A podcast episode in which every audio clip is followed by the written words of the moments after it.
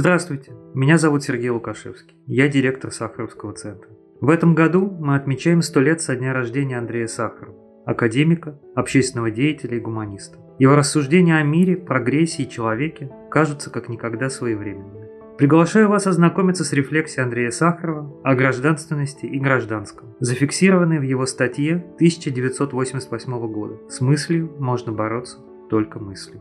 Понятие правового государства означает, во-первых, главенство, примат закона. Все инстанции, все государственные органы, все лица, какие бы высокие посты они ни занимали, в равной мере со всеми гражданами подчинены в первую очередь закону. Законы, в свою очередь, полностью соответствуют Конституции, не противоречат ей и полностью соответствуют международным нормам, международным обязательствам страны. Международные обязательства должны иметь известный примат, возможно прямая ссылка на них даже при принятии судебных решений. И должен быть установлен надлежащий конституционный контроль, Конституционный суд или какая-то другая аналогичная инстанция, следящая за соответствием законов Конституции и международным обязательствам. Может быть, таким органом станет Комитет Конституционного надзора, предусмотренный проектом изменений в Конституции. Вся система обжалования судебных решений тоже нуждается в пересмотре. Впрочем, важно даже просто повысить культуру судопроизводства, равно как и культуру ведения следствия. Любые нарушения закона в ходе следствия надо выявлять.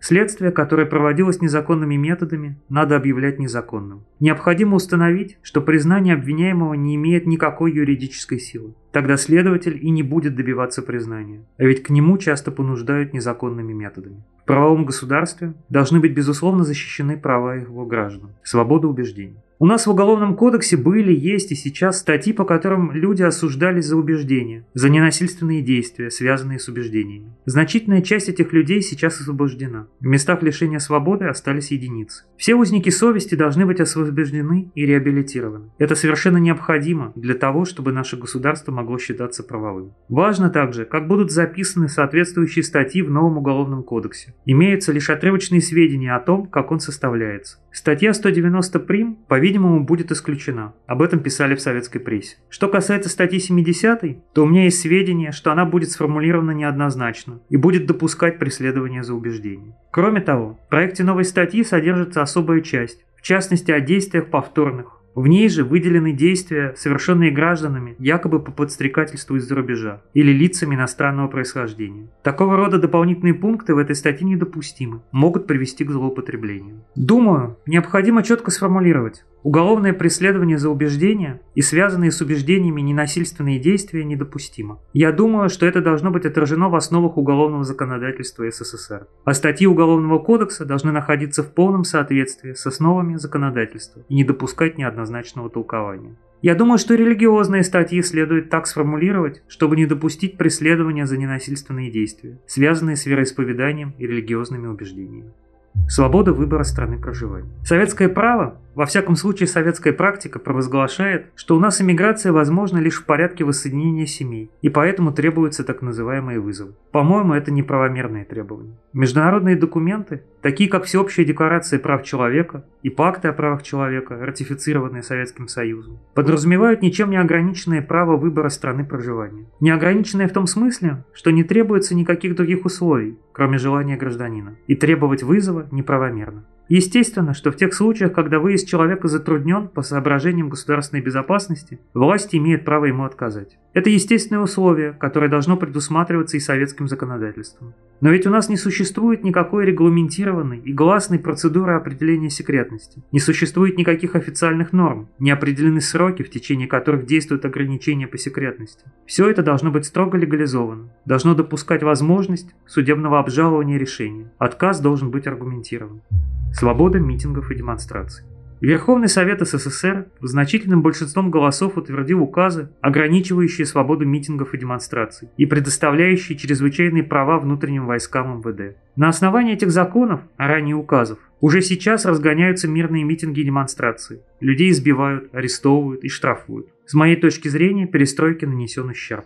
Внутренние войска находящиеся в подчинении МВД, получили право применять силу в тех случаях, когда, по мнению руководства внутренних войск, возникает угроза общественному порядку. При этом специально оговорено, что внутренние войска подчиняются только министру внутренних дел, не подчиняясь местным органам власти. Тем самым решение вопроса законности митинга или демонстрации попадает в ведение внутренних войск. Единственным конституционным решением проблемы в данном случае было бы такое. Граждане представляют местные органы извещения о предстоящем митинге или демонстрации. Власти же принимают меры, чтобы митинг проходил с соблюдением порядка, чтобы посторонние силы не могли ему препятствовать. А если они считают, что данный митинг следует запретить, то запрещение может быть обжаловано в судебном порядке. Национальные проблемы и проблемы национально-государственного конституционного устройства СССР. Конституция СССР первом своем варианте составлялась в 20-е годы, потом в 30-е годы. В условиях, когда уже появились существенные извращения в области государственного строительства. Национальная структура государства была построена по иерархическому принципу, по типу ветвящегося дерева. Государство, союзные республики, административно подчиненные ему автономные образования, республики и области, национальные округа. Вот как это выглядело. Эта система сама по себе порождает острые национальные противоречия и проблемы, потому что малые этносы, группа людей оказываются в подчинении у более крупных. И это оказывается губительным не только для малых, но и для крупных образований, таких как союзные республики. По моему мнению, в новом, измененном варианте Конституции должна быть установлена не иерархическая, а, как принято говорить, горизонтальная система связей. То есть центральное правительство, которое носит наднациональный характер, и равноправные, хотя не обязательно равные по размерам и развитию области, образованные по национальному признаку. И, конечно, важные административные решения в каждом таком районе должно принимать местное население. Естественно, с учетом общих интересов, но главное все-таки мнение жителей данной области, данного района.